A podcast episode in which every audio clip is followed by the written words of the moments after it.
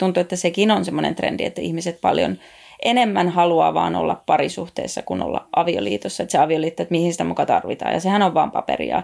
Ja just toi, että siihen mielletään, että sitten sen jälkeen me ollaan tämmöisessä kauheessa, niin kuin meillä on pallo jalassa kiinni ja me ei enää ikinä voida tehdä mitään, eikä, ja vaan jynssätään niitä seiniä lasten kanssa.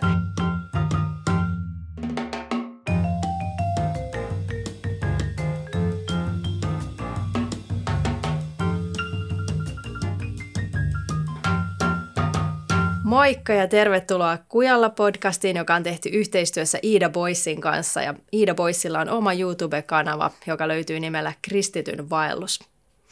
Meillä on tänään käsittelyssä aihe länsimaiden lapsikato, ja siitä on nyt täällä Suomessakin mediassa puhuttu. Mitäs ajatuksia sulla on siitä, tai minkälaisia juttuja sä oot nyt tässä lähiaikoina lukenut tai kuullut liittyen tähän aiheeseen? Joo, tuntuu, että enemmän ja enemmän niin kuin, tai aina aika ajoin mediassa nousee siitä, tästä puhutaan vapaaehtoista lapsettomuudesta, niin ehkä semmoista on niin kuin artikkeleita nähnyt ja näinkin yhden semmoisen kolumnin, jossa tavallaan kolumnisti oli, musta tuntuu, että aika vihainen siitä, että joku sanoi, että parisuhteessa elävät ovat, tai tämmöisessä vakaassa avioliitossa elävät on onnellisempia, ja hän sitten niin kuin, ja vi, vi, nämä ihmiset oli niin kuin viitannut johonkin tutkimukseen, ja sitten tämä aika kovasanaisesti sitten, että miten se on niin kuin äärioikeiston hörhelötutkimus ja kaikkea. No mä en tiedä, onko tai ei, mutta se vaan jotenkin tuntui hirveän asenteellisesti se, se hänen ajatus. Että se oli niin kuin, hän oli vihainen siitä, että joku sanoi, että tämmöinen avioliitto voisi olla parempi malli. Ja, tota noin, ja siinä puolusteli. Ja näin se niin kuin tuntui, että aika ajoin tulee tämä, nostetaan esille oikein tietysti mediassa, että tämä myös on hyvä tapa elää. Ja jollain tavalla tuntuu, että sitä promotaankin ja pidetään aika semmoisena positiivisena asiana, että joku vaan ei yksinkertaisesti enää halua lapsia.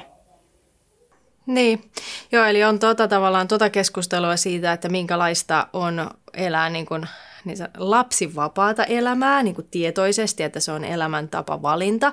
Ja sitten toisaalta nyt on ollut myös keskustelua tai artikkeleita siitä, että kuinka lasten määrä tosi niin kuin radikaalisti vähenee ja on vähentynyt jo tässä nyt tietenkin viime vuosien aikana, mutta tavallaan ne, käy, se, ne käyrät menee koko aika alaspäin, ja sitten tietenkin, että mitenkä se sitten tulee vaikuttaa koululaitoksiin, päiväkoteihin ja sitten tietenkin ihmisten eläkkeisiin ja kaikkiin, kaikkiin asioihin, joita ehkä me ei sitten ajatella nyt välttämättä sitten aina tässä hetkessä ei ajatella niin pitkälle.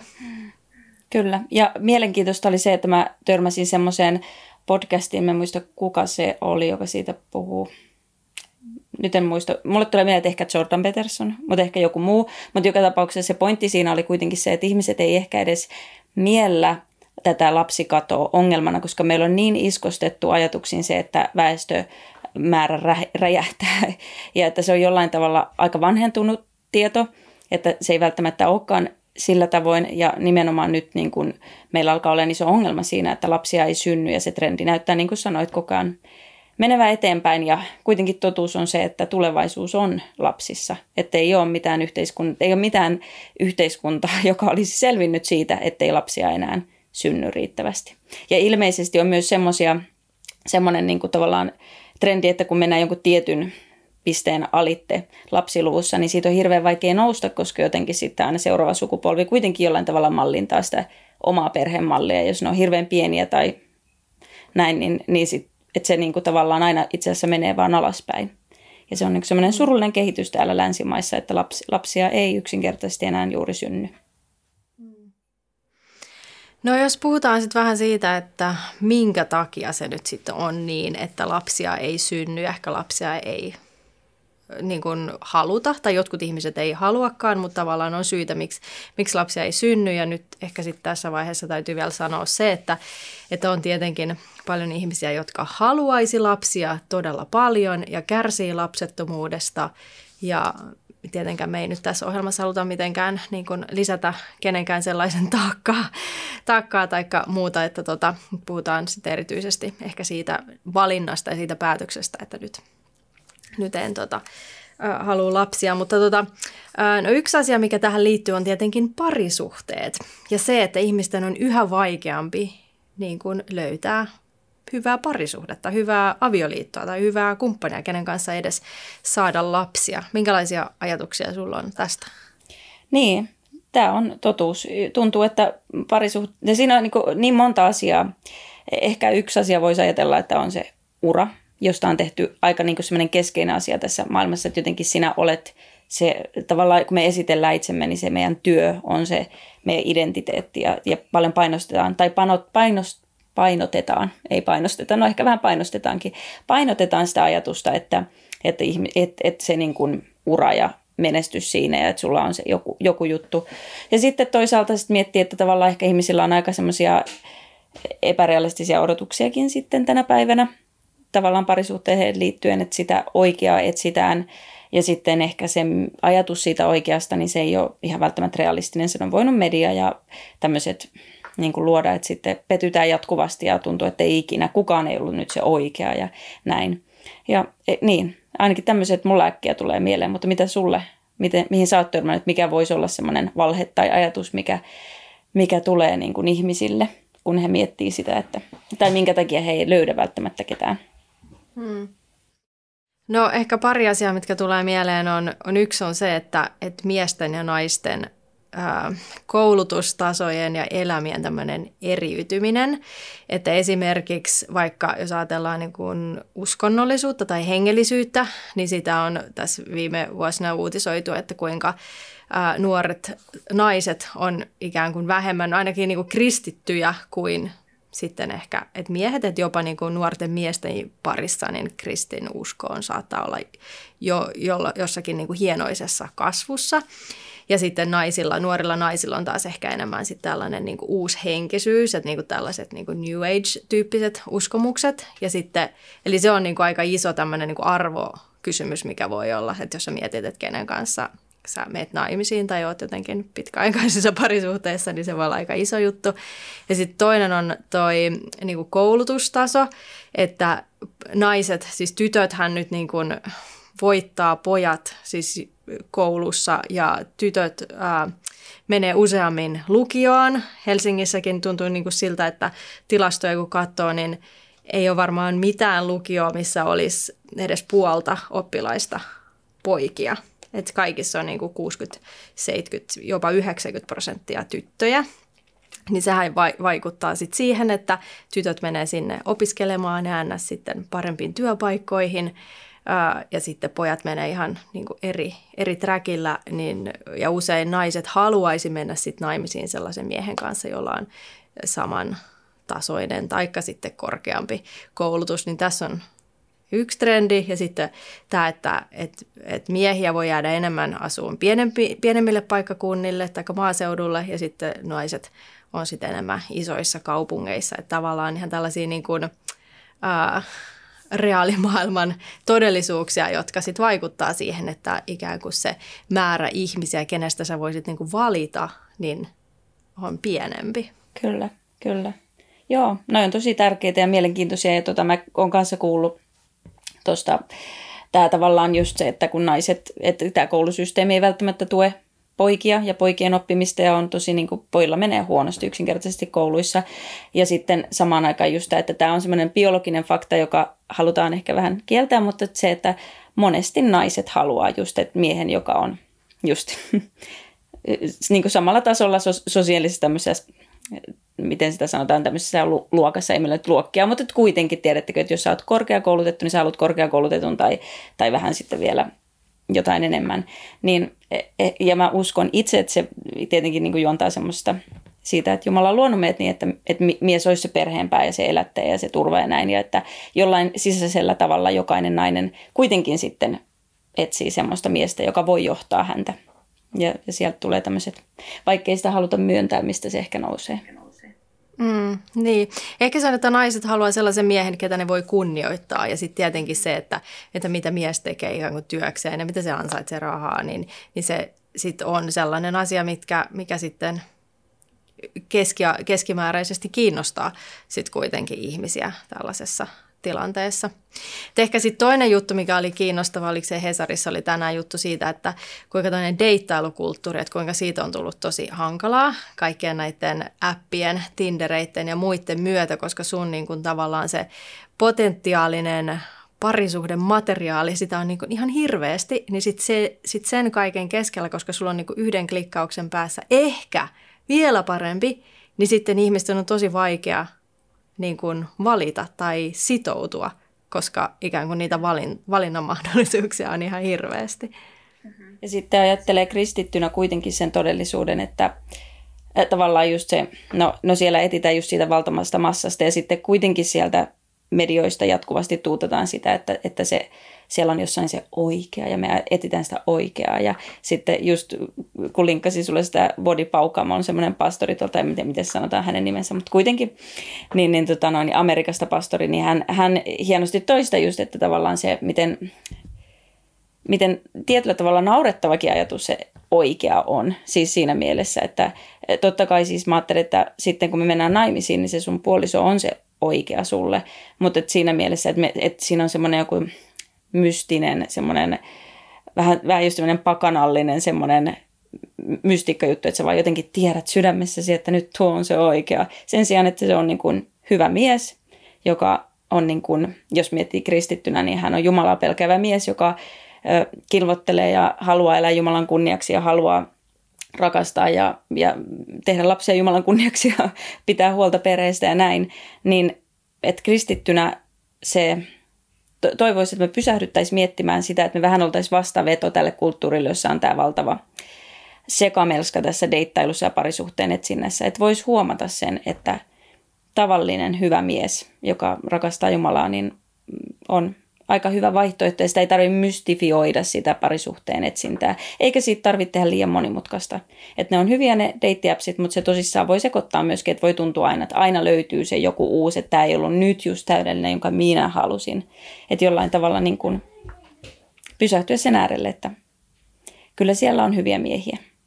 Niin, kyllä, että, että just, ettei olisi niitä sellaisia tosi epärealistisia romanttisten elokuvien, että nyt hän rakastaa taidetta ja hän on niin rohkea ja voimakas ja komea ja sitten samalla hän ansaitsee hirveästi rahaa ja hän on niin romanttinen ja bla bla bla. Että tavallaan olisi, että okei, todellisia miehiä, todellisia naisia, koska sitten myös voi tulla se, että sitten ihmiset, jotka on ehkä ollut vaikka pitkään sinkkuina varsinkin, niin sulla on niin hirveät odotukset, että sitten kun sä ehkä oikeasti sitten tapaatkin jonkun, niin sitten ne odotukset pilaa sen koko suhteen, koska tavallaan se toinen ihminen ei se ikinä pysty, että ne on niin, niin sellaisia out of this world tuota, odotuksia, että kukaan ihminen ei ikinä niitä pysty tavallaan sitten niin kuin täyttämään.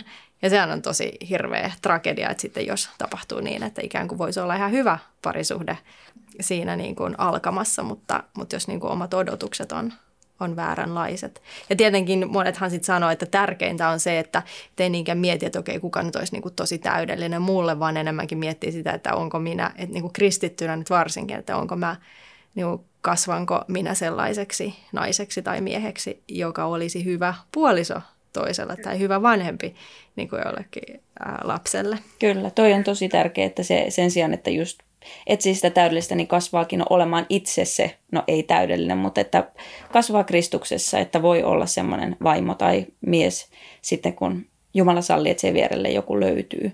Ja just ne odotukset, niin että, että ne, on varmasti, ne ei ole varmasti tämän maailman muokkaamme. Että Raamatussakin on meille semmoisia tiettyjä odotuksia, että minkälaisen just puolison kanssa kannattaa mennä. Että esimerkiksi aina sanotaan, että mene naimisiin Herrassa, eli toisen uskovan kanssa ja näin.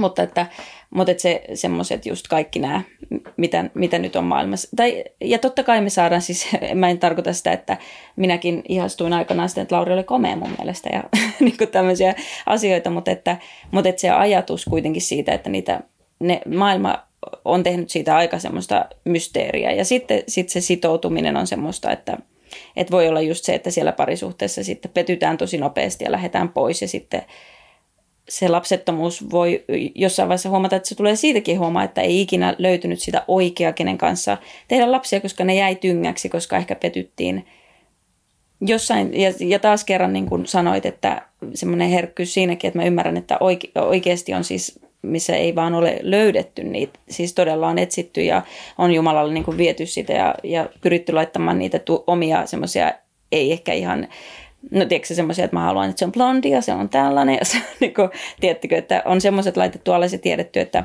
on niin kuin realisti, mutta sitten samaan aikaan ei ole vaan löytynyt. Mutta sitten toisaalta siinä voi olla myös semmoista, että pompote, pom, mennään niin kuin parisuhteesta toiseen eikä koskaan löydetä ja ihmetellään sitten, että niin, että sitten huomataan pian olevamme sen ikäisiä, että se lapsien hankkiminen voi olla tosi haastavaa. Ja se on tosi surullista. Mm. Joo, ja näihin ehkä vielä tuntuu siltä, että semmoiset niin kuin trendit, jotka nyt tällä hetkellä on silleen kasvusuunnassa, on sitten vielä näiden romanttisten komedia-ideaalien niin kuin lisäksi on se, että ehkä naisilla sitten on se sellainen, että tavallaan tämä nyt tosi niin kuin yberfeministinen, että, että avioliitto alistaa naista ja taikka jopa niin kuin äityys alistaa naista ja rajoittaa sitä ja että mä en niin kuin halua, halua mennä siihen. Mä just näin jonkun tällaisen videon, missä oli tämmöinen nuori, tai tämmöinen niin kuin vitsin video, nuori nainen, jota kosittiin ja sitten aina kun se sormus tuli niin kuin häntä lähelle, niin sitten sille tuli mieleen kaikkia kauhukuvia, kuinka se jynssää seiniä, kuinka se hyssyttää itkeviä lapsia, kuinka se tiskaa siellä hikipäässä. Niin edespäin. Ja sitten aina se sormus tuli lähemmäksi, aina tuli tällainen kuva. Ja sitten se nuori nainen oli, että ei, ei, ei, en mä halua niinku tollasta. Ja tavallaan, ja sitten sehän on tosi tämmöinen, voi olla tosi puhutteleva niinku juttu ehkä tämän päivän nuorille naisille. Mutta sitten todellisuushan on se, että kyllähän jokainen tekee kotitöitä. Tämä saa olla tosi rikas, jos siellä joku muu jynsää seinät likaiseksi, mut, ei, anteeksi, puhtaaksi. Mutta se munkin just toi, että tää, näillä mielikuvilla tehdään tosi paljon sitä, että se on tehty aika luotaan työtäväksi. Ja, ja jotenkin tuntuu, että sekin on semmoinen trendi, että ihmiset paljon enemmän haluaa vaan olla parisuhteessa kuin olla avioliitossa. Että se avioliitto, että mihin sitä muka tarvitaan. Ja sehän on vaan paperia. Ja just toi, että siihen mielletään, että sitten sen jälkeen me ollaan tämmöisessä kauheessa, niin kuin meillä on pallo jalassa kiinni ja me ei enää ikinä voida tehdä mitään, eikä, ja vaan jynssätään niitä seiniä lasten kanssa. No, se on tosi surullista, koska just se, että mi- miten erilaista se todellisuus sitten kuitenkin on, että Jumala loi sen avioliiton, että ihmisen ei ole hyvä olla yksin. Ja se elinikäinen sitoumus, mikä siunaus se on, että sulla on siinä ihminen, joka on samoilla arvoilla sitoutunut suhun, ja te ette ole yhdessä sen takia, koska toi toinen on nyt ihan kiva, tai siinä ei ollut mitään vikaa, ja sitten kun mä löydän siitä vikaa, niin mä lähden pois. Vaan että te olette sitoutuneet ja luvannut toisillenne olla myötä- ja vastoinkäymisissä. Se on valtava turva ja siunaus niin kuin puoli ja toisin elämässä. Ja Jumalan hyvä suunnitelma. Ja sitten kun siellä lapsia tulee, niin voi, että mä ajattelen, että ihmiset missaa Jumalan valtavan suunnitelman ihmiselle, kun he niin kuin lähtee tavallaan uskoon nämä, nämä tämmöiset valheet. Mm. Ja siitä tulee just se, että sitten, niin kuin mä näin sen blogin, niin semmoisia vihamielisiä tavallaan, että se niin kuin, tämäkin blogista oli niin kuin aivan vihainen, että hän on vapaaehtoisesti lapseton. Että kuka voi sanoa, että avioliitossa olevat on onnellisempia, mutta sitten tuli vaan mieleen se, että hän ei voi tietää, miltä tuntuu olla avioliitossa, mutta mä tiedän, miltä tuntuu olla ei-avioliitossa. Joten periaatteessa mä avioliitossa voin sanoa, että mä tiedän eron, mutta joo, tää oli tyhmä. Mutta se pointti oli kuitenkin se, että hän niin kuin oli sitä mieltä, että ei voi olla niin, että hän on tosi onnellinen. Ja hän voi olla onnellinen, mä en sitä tarkoita, mutta että se joku semmoinen niin kuin vihamielisyys siihen avioliittoon jotenkin, en mä tiedä. Ehkä mulla vaan niin kuin jotenkin mä järkytyin siitä, että okei, no ihmiset alkaa olla aika vihaisia siitä, että jos joku sanoo, että avioliitossa voidaan olla onnellisia, että se illuusio niin kuin särjetään siitä ajatuksesta, että kaikki vaan siellä jynssää niitä likaisia seiniä. Ilmeisesti on likaisia seiniä paljon. Niin, kyllä. No tuosta avioliitosta ja avoliitosta tulee sitten vielä mieleen sellainen, että Että oikeastaan, että kun ihmisten, ihmisten niin kuin yleensä asuu avo, avoliitossa, että okei, sä tapaat jonkun kivan tyypin, okei, no muutetaan vaikka kimppaan, säästetään vuokrakuluissa ja katsotaan, miten tämä niin kuin lähtee rullaileen tässä. Ja sitten okei, no ehkä ostetaan kämppää, no okei, ohan nyt tuli lapsi. Ja tavallaan sä niin kuin ajaudut yhdestä asiasta niin kuin toiseen tai tavallaan niin kuin elämänvaiheesta toiseen ilman, että sä oot, sä oot niin kuin Sä oot niin kuin tietenkin jollakin tasolla valinnut sen, että okei, nyt mä oon tämän tyypin kanssa, mutta sitten versus se, että, että sä niin kuin päätät, että hei, mä itse asiassa haluan sitoutua tähän ihmiseen ja niin kuin nyt mä sit muutan sen kanssa, kun mä menen naimisiin sen kanssa ja tää on niin kuin elämän mittainen juttu ja tähän niin kuin voi tulla lapsia ja, ja muuta. Että tavallaan se on tosi erilainen tai paljon semmoinen niin kuin varmempi, myös lasten kannalta, niin kuin varmempi pohja sitten avioliitossa ihan vaan tällaiselta loogise, loogisesti ajateltuna kuin sit se, että sä ajaudut niin kuin asiasta ja elämänvaiheesta toiseen ja sitten huomaatkin, että okei, no itse asiassa tämä ei ollutkaan hyvä parisuhde, mutta nyt meillä onkin tämä kämppä tai nyt meillä onkin näitä lapsia ja nyt sitten, mitäs me nyt sitten tehdään, kun ei me sitten välttämättä tykätäkään toisistamme. Ja toki niin voi tapahtua myös avioliitossa, mutta siis kuitenkin. Joo, joo. Mun mielestä toi on tosi hyvä pointti just se, että se paljon, sanotaan aivan varmasti valtaosan, jopa valitettavasti paljon kristillisissä piireissä, että ihmiset vaan ajautuu ja sitten ne koittaa, että pärjättäisikö me yhdessä siinä avioliitossa jotenkin niin kuin, tavallaan kun Jumala ehkä tarkoitti sen seurusteluajan erillä, että siinä sä voit koetella sen, että onko tämä tämmöinen ihminen ja tutustua. Mä ajattelen, että irrallaan sitä seksiä, tutustua ilman niitä tiettyjä jännitteitä, jotka sitoo sua luonnollisesti, niin kuin Jumala tarkoitti vaikka seksin ja, ja todellakin yhdessä asumisen ja sen arjen jakamisen semmoiseksi liimaksi, niin ilman sitä, että sä voit vaan tutustua siihen ihmiseen, tutustua siihen minkälainen persoonahan, mitä, minkälaiset arvot hänellä on, onko meillä samanlaiset, samanlaiset elämän päämäärät, jos mä vaikka haluan sen niudan lapsia ja se toinen on vaikka yhtäkkiä semmoinen vapaaehtoisesti lapset, lapset on, niin se on hyvä tietää etukäteen. Ja, ja tämmöiset asiat, niin, niin, niin just se, että se oli niin kuin se Jumalan suunnitelma koetella tai niin kuin, tai mietitään raamatullisessa kontekstissa kihlausaika, jonka pystyy vielä purkamaan. Ja sitten niin kuin nyt on tuntuu, että se on tavallaan se koetus on pistetty siihen, että hypätään sinne parisuhteeseen ja muutetaan yhteen ja siellä on se kaikki seksi ja kaikki on jo mukana. Ja sitten me ollaan niin kuin siinä koetella, että no tykkääkö mä tästä toisesta, joka on tavallaan aivan vastoin mun mielestä sitä viisasta ajattelua, missä sä siinä, just siinä tutustuessa. Ja etenkin naisille mä... Kuitenkin se totuus on, vaikka on kaikki ehkäisyt ja abortit ja kaikki nykymaailmassa niin kuin tarjolla naisille ja oikein suositellaan monesti, niin tota, joka tapauksessa totuus on se, että naiset jää melkein aina niiden lasten kanssa sitten yksin. Et se on niin kuin naisten suoja myöskin se, että koettelee sen, kenen kanssa on. Eikä anna, että tavallaan mä ajattelen, että semmoinen vanhanaikainen, voi että kun tulisi taas muotiin, mä ajattelen, että saataisiin semmoinen niin kuin oikein muoti-ilmiö, että naiset haluaisi kantaa itsensä jotenkin niin semmoisella niin kuin arvostaa itsensä niin paljon, että yksinkertaisesti niin kuin mua voi lähestyä vasta, kun sä oikeasti sitoudut. Mutta tiedätkö, että semmoinen, niin kuin, että kantaa itsensä, että mä voin peittää itten niin kuin soveliailla vaatteella, mä en tarkoita mitään purkkaa, mutta tiedätkö sillä lailla, että mä en anna kaikkea kaikille heti. Ja sillä lailla, että koitan nyt harrastaa seksiä, että onko se aah, voi, kökkö se mies ei vastaakaan mun puheluihin enää ja nyt mulla on, mä odotan lasta tai jotain. Nämä on hirveitä asioita, mitä tapahtuu naisille. Ja jollain tavalla tämä seksuaalivallankumous, jonka piti vapauttaa naiset, niin se on itse asiassa orjuttanut naiset vielä karmeampaan orjutukseen, kun siellä ei enää ole niitä miehiä, jotka haluaisi luontaisesti, tai siis yhteiskunta painostaisi heidät, että kun kerran menit tekemään ton naisen raskaaksi, niin sinä menet ja viet sen vaimon vihille. Joku voi ajatella, että on tosi kauheita vanha-aikaisia ajatuksia, mutta mä ajattelen, että jollain tavalla Jumala myös näin siunaa ja suojaa naisia, jotka jää niiden lasten kanssa ja on monesti aika herkkoja, herkkiä ja heiko, heikoillaan, kun jäävät yksin lasten kanssa. Että niin kuin avioliitto on siunaus ja suoja naisille. Mm. Okei, eli tavallaan nämä parisuhde... niin kuin pariutumisen vaikeudet ja, ja ehkä se, että avioliittoa ei pidetä niin, niin kuin arvossa enää, niin ne on, se on niin kuin ehkä yksi syy, mikä sitten liittyy tähän, että on suuri lapsikato, että, että tavallaan ei yksinkertaisesti ole sitä parisuhdetta tai se parisuhde on aika epävarma, niin sitten siihen ei niin kuin sitten uskalleta hankkia lapsia. No jos sitä ajatellaan niin kuin jotakin muita syitä, mitkä sitten vaikuttaa siihen, että lapsia ei synny niin paljon kuin ennen, niin on varmaan sitten tämmöiset yhteiskunnalliset pelot tai tämmöiset niin kuin tulevaisuuden epävarmuusasiat. Mitä sä siitä ajattelet? Niin, toi on aivan totta. Jos mietitään ihan tämmöistä lähi, lähi niin kuin, tavallaan, että on ollut vähän lähihistoriassa viimeiset vuodet epävakaampaa, mitä on aikaisemmin ollut. Joskin nehän sanoo aina, että kun on tämmöisiä kriisiaikoja, niin sitten vähän aika lapsiluvut nousee, mutta eipä ne ollut paljon ilmeisesti. Sitten vähäksi aikaa joku piikki tullut.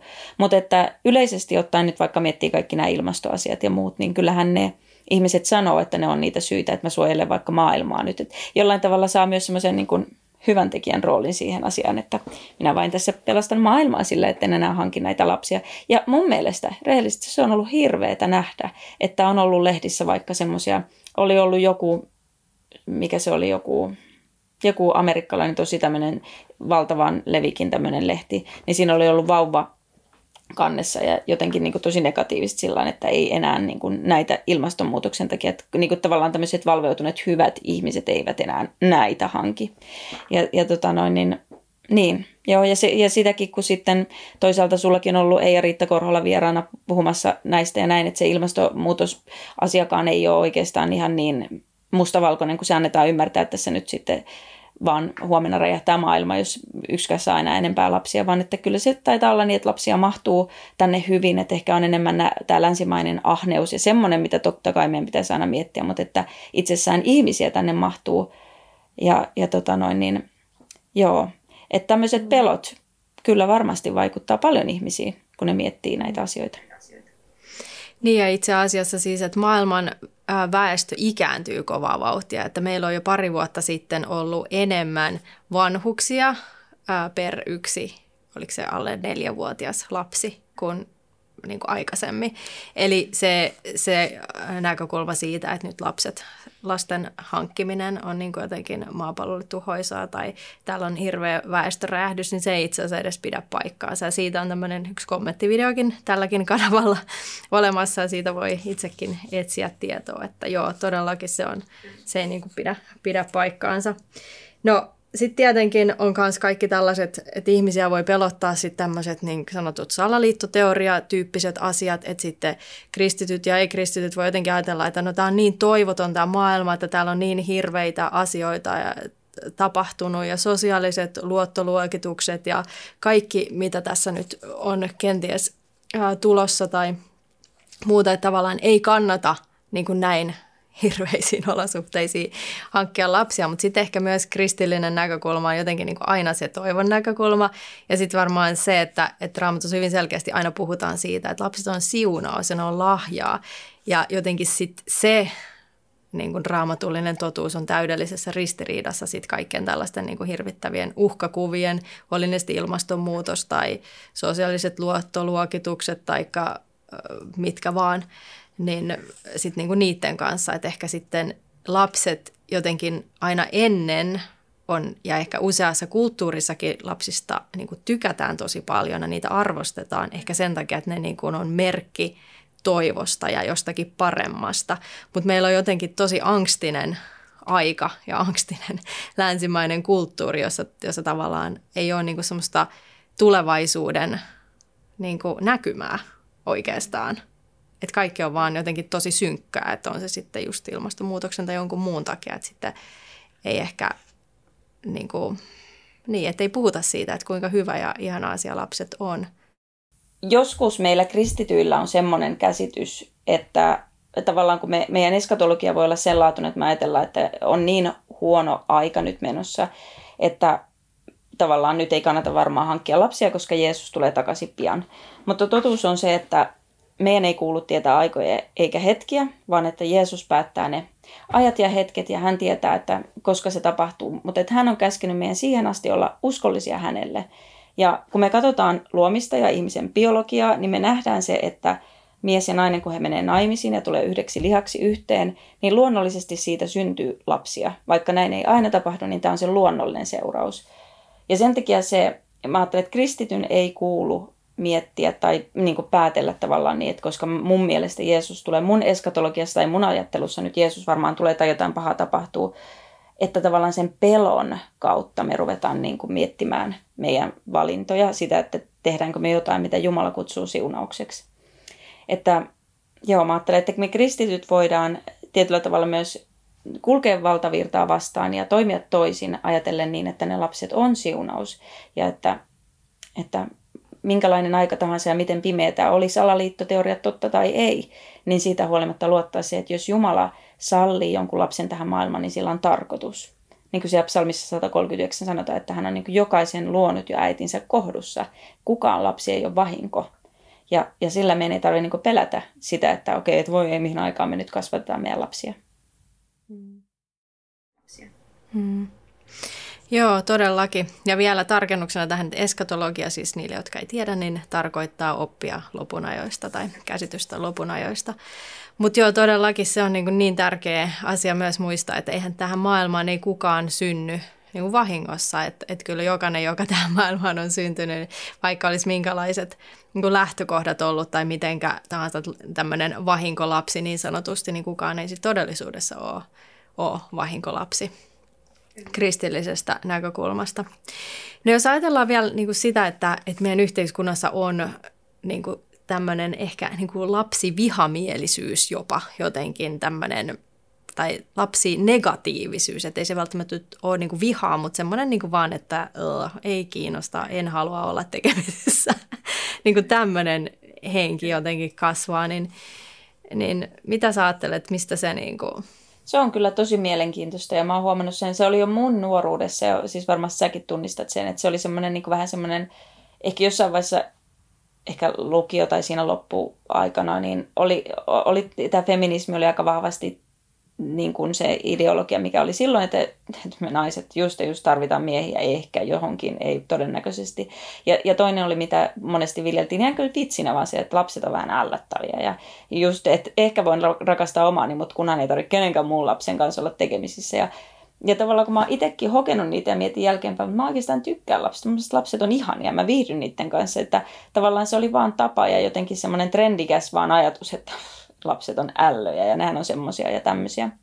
Mutta että joo, mä, en, mä ajattelen, että ne on nämä ideologiset virtaukset, että jotenkin tosi tämmöinen individualistinen, että lähdetään siitä, että mitä minä haluan elämältä. Että totta kai ilman lapsia elämä on helpompaa, mutta että se on semmoista, niin kuin monesti monet sanoo, että semmoista niin kuin pinnallista helppoutta. Että pi, pinnallista helppoutta elämä, tai, tai pinnallista onnea, anteeksi.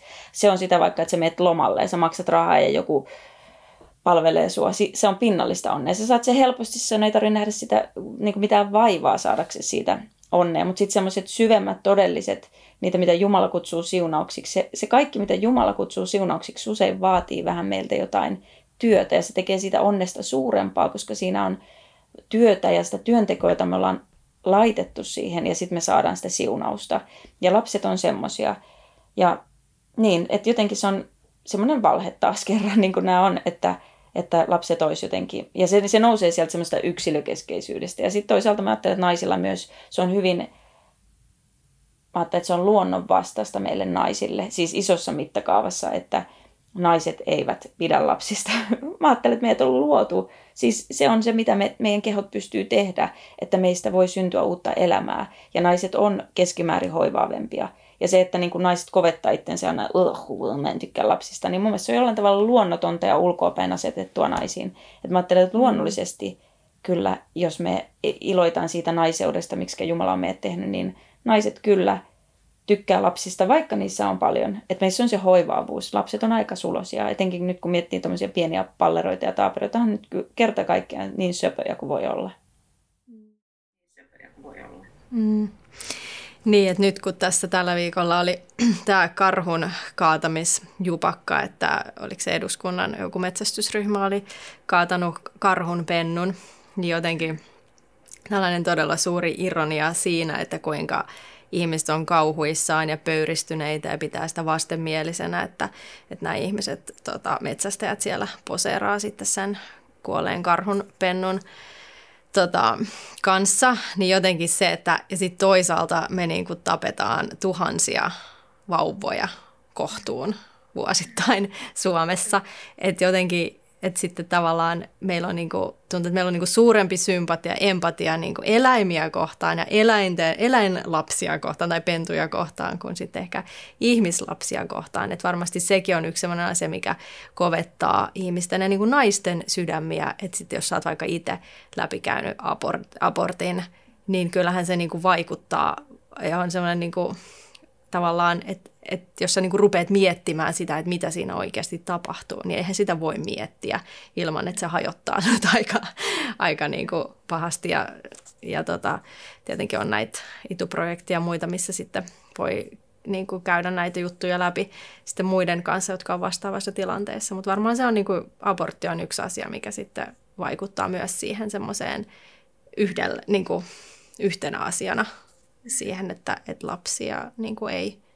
arvosteta ja niin kuin niistä ei. Ja toi on kyllä niin tosi tykätä. Hyvä pointti, että tavallaan jos mietitään vaikka sitä Natsi-Saksaa, että mikä on se retoriikka, millä, millä ihmiset saatiin ajattelemaan, että no eihän ne ole edes kunnon ihmisiä, että ne on ali-ihmisiä, ei ihan ihmisiä edes. Ja sitten sama retoriikka, mikä se on siellä tavallaan siellä aborttikeskustelussa, että eihän ne ole vielä ihmisiä, että jotenkin mystisesti sitä muuttuu ihmiseksi, kun tulee ulkopuolelle.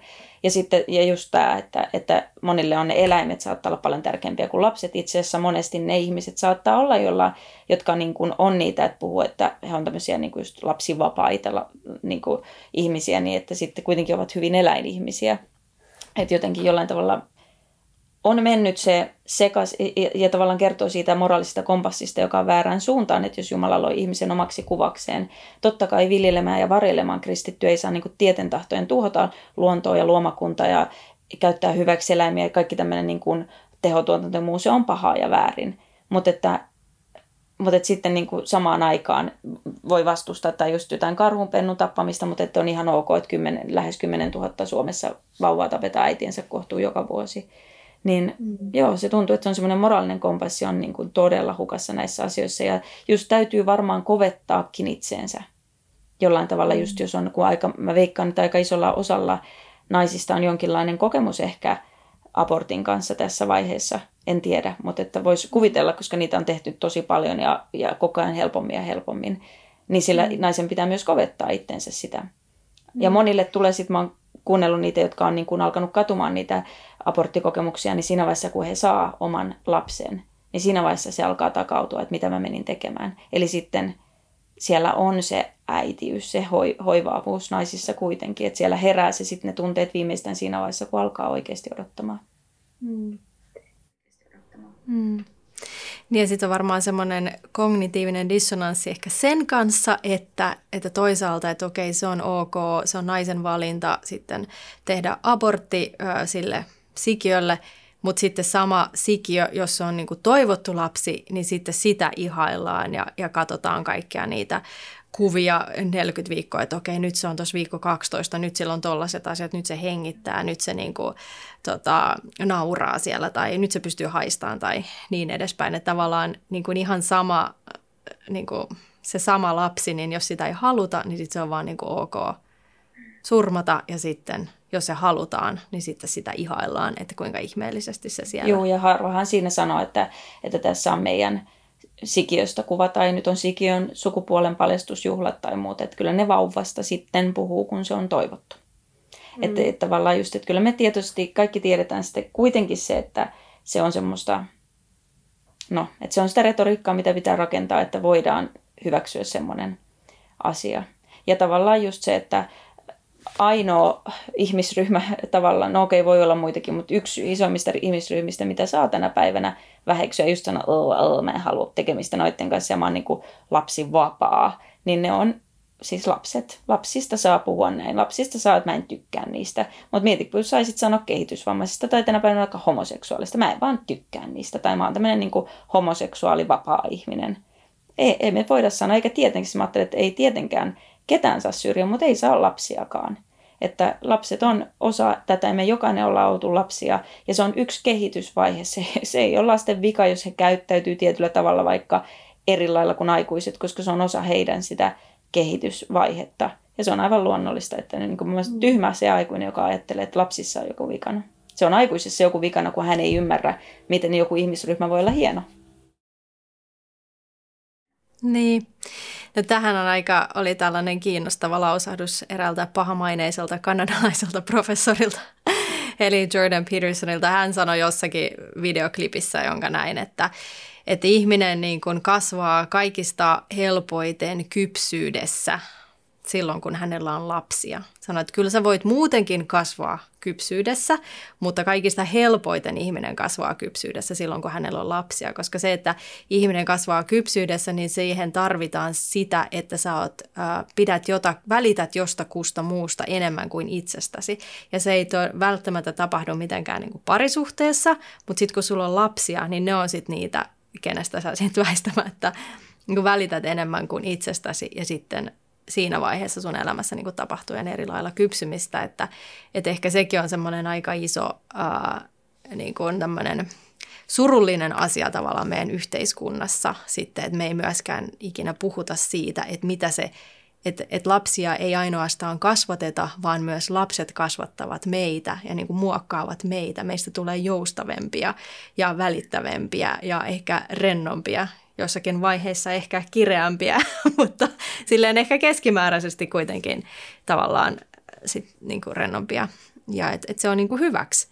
Hyväksi ihmiselle se on niin kuin yleisesti ottaen semmoinen kasvu, kasvuprosessi, joka tietenkin nyt kaikkien kohdalla ei valitettavasti niin kuin toteudu, vaikka haluaiskin, mutta, tota, mutta tavallaan tämmöinen normatiivinen ää, tapa. Mä ajattelen, että Jumalalla on varmasti ollut monta syytä sille, minkä takia lapsia, tietenkin monenlaisia. Ensinnäkin se, että ihmissuku jatkuu, niin kuin sanoit, se on se tulevaisuus ja toivo on niissä lapsissa kuitenkin niin kuin maanpäällisessä elämässä. Ja sitten sit just niin kuin sanoit siinä henkilökohtaisessa elämässä, niin mä ajattelen, että myös Jumalalla siis, ja meille kristityille muistutuksena, että Jumala käyttää lapsia meidän pyhitykseen. Ja jos me tietoisesti sanotaan ei jollekin, mitä Jumala just sanoi siunaukseksi ja hyväksi, jota hän haluaa käyttää, että me kasvetaan Kristuksen kaltaisuuteen just siihen, siihen, että me voidaan olla vähemmän itsekeskeisiä ja ajatella enemmän toisia, niin mä ajattelen, että siis sääli meidän meistä. Ja sitten toisaalta niin kuin on hyvä muistaa just se, mitä sanoit siinä, kun viimeksi keskusteltiin siitä Barbie-jaksosta, just se, että nyt on niin kuin, tämä on tosi moderni juttu, että seksistä on erotettu siis lasten saaminen. Et yksinkertaisesti, jos me mietitään kristittyinä ja sitä Jumalan luomistyötä, niin Jumala ei suunnitellut niin, että on ehkäisyä. Se ei ollut Jumalan suunnitelma, joka on fakta. Mä, se ei ole välttämättä lausunto, että onko se väärin tai oikein. Jokainen voi sitten niin kuin itse miettiä Raamatun pohjalta, että miten niistä ajattelee. Mutta alun perin se Jumalan suunnitelma oli se, että ne on tosi linkittyneitä toisiinsa. Ja ei sitä ole ihminen voinut pyyhkiä pois, vaikka on kaikkeensa yrittänyt. Sen takia niitä abortteja tehdään, koska tulee näitä vahinkoja. Eli, eli se just se on mahdotonta kuitenkin täysin estää. Että joku just sanoi sen, että ainoa tae sille, että saat pysyä lapsettomana, on oikeasti selipaatti. Että muissa tapauksissa on aina mahdollista, että niitä lapsia syntyy. Se on Jumalan hyvä, hyvä tarkoitus ihmisille. Ei uskovillekin, se on just niin kuin sanoit, kasvuksi. Ja yleensä ne ihmiset, jotka sanoo, että toivon, että en olisi saanut koskaan lapsia, että tämä lapsellisuus oli hirveätä, niin he on ehkä niitä, jotka kieltäytyy siitä luonnollisesta kasvusta. He haluaisivat palata siihen itsekeskeiseen elämään, jossa he on maailman keskus. Mutta se lapsi vääjäämättä vetää meitä pois siitä. Ja se on kova prosessi joskus ihmiselle, että tajua, että mä en enää ole mun elämäni keskipiste. Mm. Mm. Niin, se on ehkä tällaista, että, että jäädään tämmöiselle niin kuin lapsellisuuden tasolle tavallaan omassa, omissa niin kuin kehitysvaiheissa, koska siis lapsi, pieni lapsihan on hyvin niin kuin itsekeskeinen, koska niin kuin hän on, hän on lapsi ja se on hänen niin kuin semmoinen kehitysvaiheensa. Mutta sitten ehkä, että meillä meidän niin kuin yhteiskunta nyt niin kuin jotenkin tukee, että meillä on sellainen niin kuin trendi, että sä voit vaikka nuorena miehenä, sä voit vaan niin kuin pelata videopelejä, ehkä asua sun vanhempien tykönä tai jossakin ehkä valtio tukee sua tai whatever. Ja sun ei ikinä tarvitse ottaa niin kuin vastuuta sun elämästä ja kasvaa niin kuin siinä jotenkin siihen semmoiseen niin kuin mieheyteen, jossa sä niin kun otat vastuuta sun elämästä ja muista ihmisistä. Ja sitten naisilla sama juttu, että sitten että tavallaan voi jäädä nyt, että mä vaan niin kun nautiskelen, tai naiset ja miehet niin kun nautiskelen mun elämästä ja elän niin kuin niin kun mä itse haluan. Ja sitten sä jäät semmoiseen niin kun tavallaan, että se on sellainen niin kun keskenkasvuisen niin kun tapa ajatella va- vain itseänsä. Että se on niin kun paljon kypsempää sit ajatella vähän niin kuin muitakin ihmisiä. Ja sitten tällaiset perheellistymiset ja parisuhteet ja muut niin kun on tavallaan Jumalan luomia luonnollisia keinoja, joita kautta sä niin kun myös opit. Ja ne eläimet esimerkiksi on hyvä esimerkki siitä, että nehän on helppoja ihmiselle. Siis se, sehän on helppoa. Sä voit eläimen aina antaa pois, jos sä et tykkääkään siitä. Ja sä voit vaikka koirankin laittaa jonnekin huoneeseen vaan toisaalle, että mä en nyt jaksa tota, mutta sä et voi tehdä sitä lapselle. Lapsen kanssa sun, sut niinku pakotetaan kohtaamaan sen lapsi ja sen tunteet ja ne omat tunteet, joita siitä herää. Se on vaikeaa, ja kun tää on niin tämmöinen itse, että minä ja minun tunteeni ja minun elämäni ja minun unelmani, tätä tää aika korostaa, niin, niin siihen yksinkertaisesti siis lapsi tuo semmoisen särön siihen. Ei hyvänä aika, että mä joudunkin uhrautua, mä joudunkin palvella ja mulla, on, mulla onkin joku muu, jonka just ympärillä mun elämäni pyörii. Ja se on kova pala ihmiselle, jolla on syötetty nämä valheet ja hän on uskonut, että se elämä oli kyse, että tämä on se mun ainut elämä ja nyt mä teen sitä, mitä mä lystään. Lapsi ei yksinkertaisesti tämmöiseen individualistiseen, mihin, niin kuin hedonistiseen johonkin, mitä kaikkia termejä voitaisiin keksiä, mitä tämä on, että mikä vaan korostaa sitä, että minä, minä, minä. Niin tota, se ei sovi siihen. Se ei sovi, että ne eläimet sopii paremmin semmoiseen elämäntyyliin. Ja sitten just niin kuin sanoit, että se on myöskin semmoista pyyteetöntä siis jollain tavalla yhteiskunnallisella tasolla. Mä luulen, että sä oot enemmän miettinyt sitä, mutta että se, se totuushan on se, että lapsi, lapset on sen lisäksi, että Jumala tarkoitti siihen tavallaan siihen yksilön kasvuun ja, ja tota noin, niin, mitä me äsken puhuttiin, kaikkia niitä syitä. Nyt mulla katosi jo ajatus, mutta että joka tapauksessa on monta syytä, mutta yksi on myös yhteiskunnallinen. Yhteiskunnat, niin on se tulevaisuus ja toivo tietenkin, niin aivan. Niin, että meidän yhteiskunta tarvii, kun ne eläkkeet, just tämä vanheneva sukupolvi ja muuta, meillä ei yksinkertaisesti siis riitä kohta tekijöitä täällä. Et meillä niin kuin yhteiskunnat ei ole yhteiskuntaa, jos ei ole lapsia.